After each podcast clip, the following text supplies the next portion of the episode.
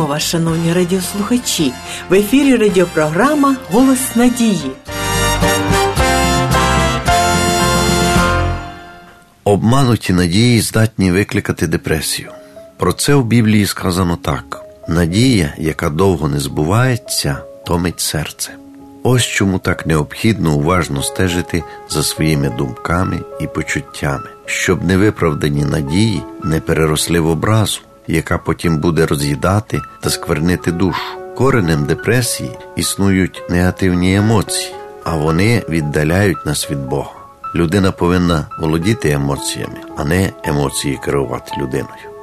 Якщо мої думки мене пригнічують, значить щось не те читаю чи слухаю, дивлюся погані передачі або спілкуюся з людьми з поганим настроєм.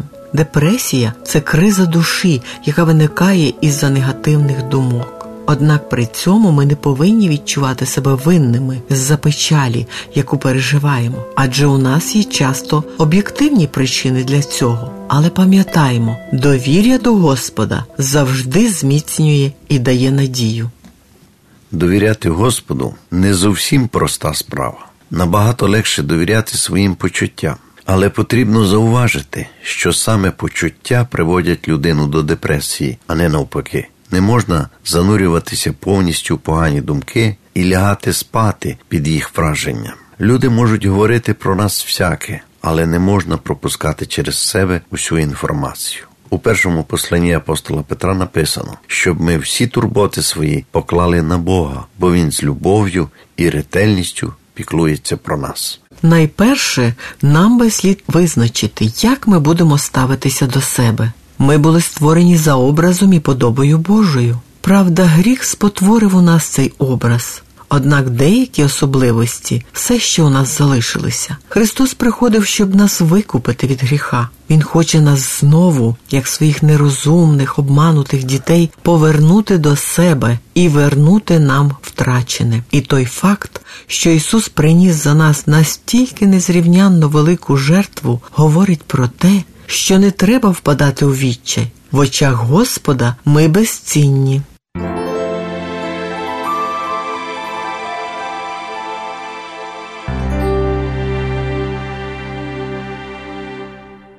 А як нам ставитися до світу, що оточує нас? Ми добре знаємо, що у світі багато беззаконня. Однак ми можемо прийняти рішення змінити образ свого мислення, як радить нам апостол Павло. Що тільки правдиве, що тільки чесне, що тільки праведне, що тільки чисте, що тільки любе, що тільки гідне хвали, коли яка чеснота, коли яка похвала, думайте про це. У християн немає причин впадати у відчай, тому що вони знають, як зародилося зло і яка буде його кінцева доля. Емоції можуть збити нас з пантелику, але Слово Господнє завжди залишається незмінним. Ми повинні зберігати віру в Господа і, можливо, навіть намагатися бути максимально ближче до Нього в моменти, коли піддаємося випробуванням і яким-небудь спокусам. Біблія говорить, що Бог контролює ситуацію. Ось послухайте. Досягла вас спроба не інша, тільки людська, але вірний Бог, який не попустить, щоб ви випробовувалися більше, ніж можете, але при спробі і полегшення дасть, щоб знести могли ви її. Біблійний приклад позитивного ставлення до життя записаний у книзі пророка Авакума. Коли б фігове дерево не зацвіло і не було б урожаю в виноградниках, підвело заняття оливкою, а поле їжі не вродило б, позникала отара з кошари, і не стало б в оборах худоби, то я Господом тішитися буду й тоді, радітиму Богом спасіння свого. Завершуючи сьогоднішню програму, нагадуємо, що у вас є можливість навчатися на заочних курсах по вивченню Біблії. Пишіть нам на адресу Київ нуль чотири сімдесят один, абонентна скринька тридцять шість.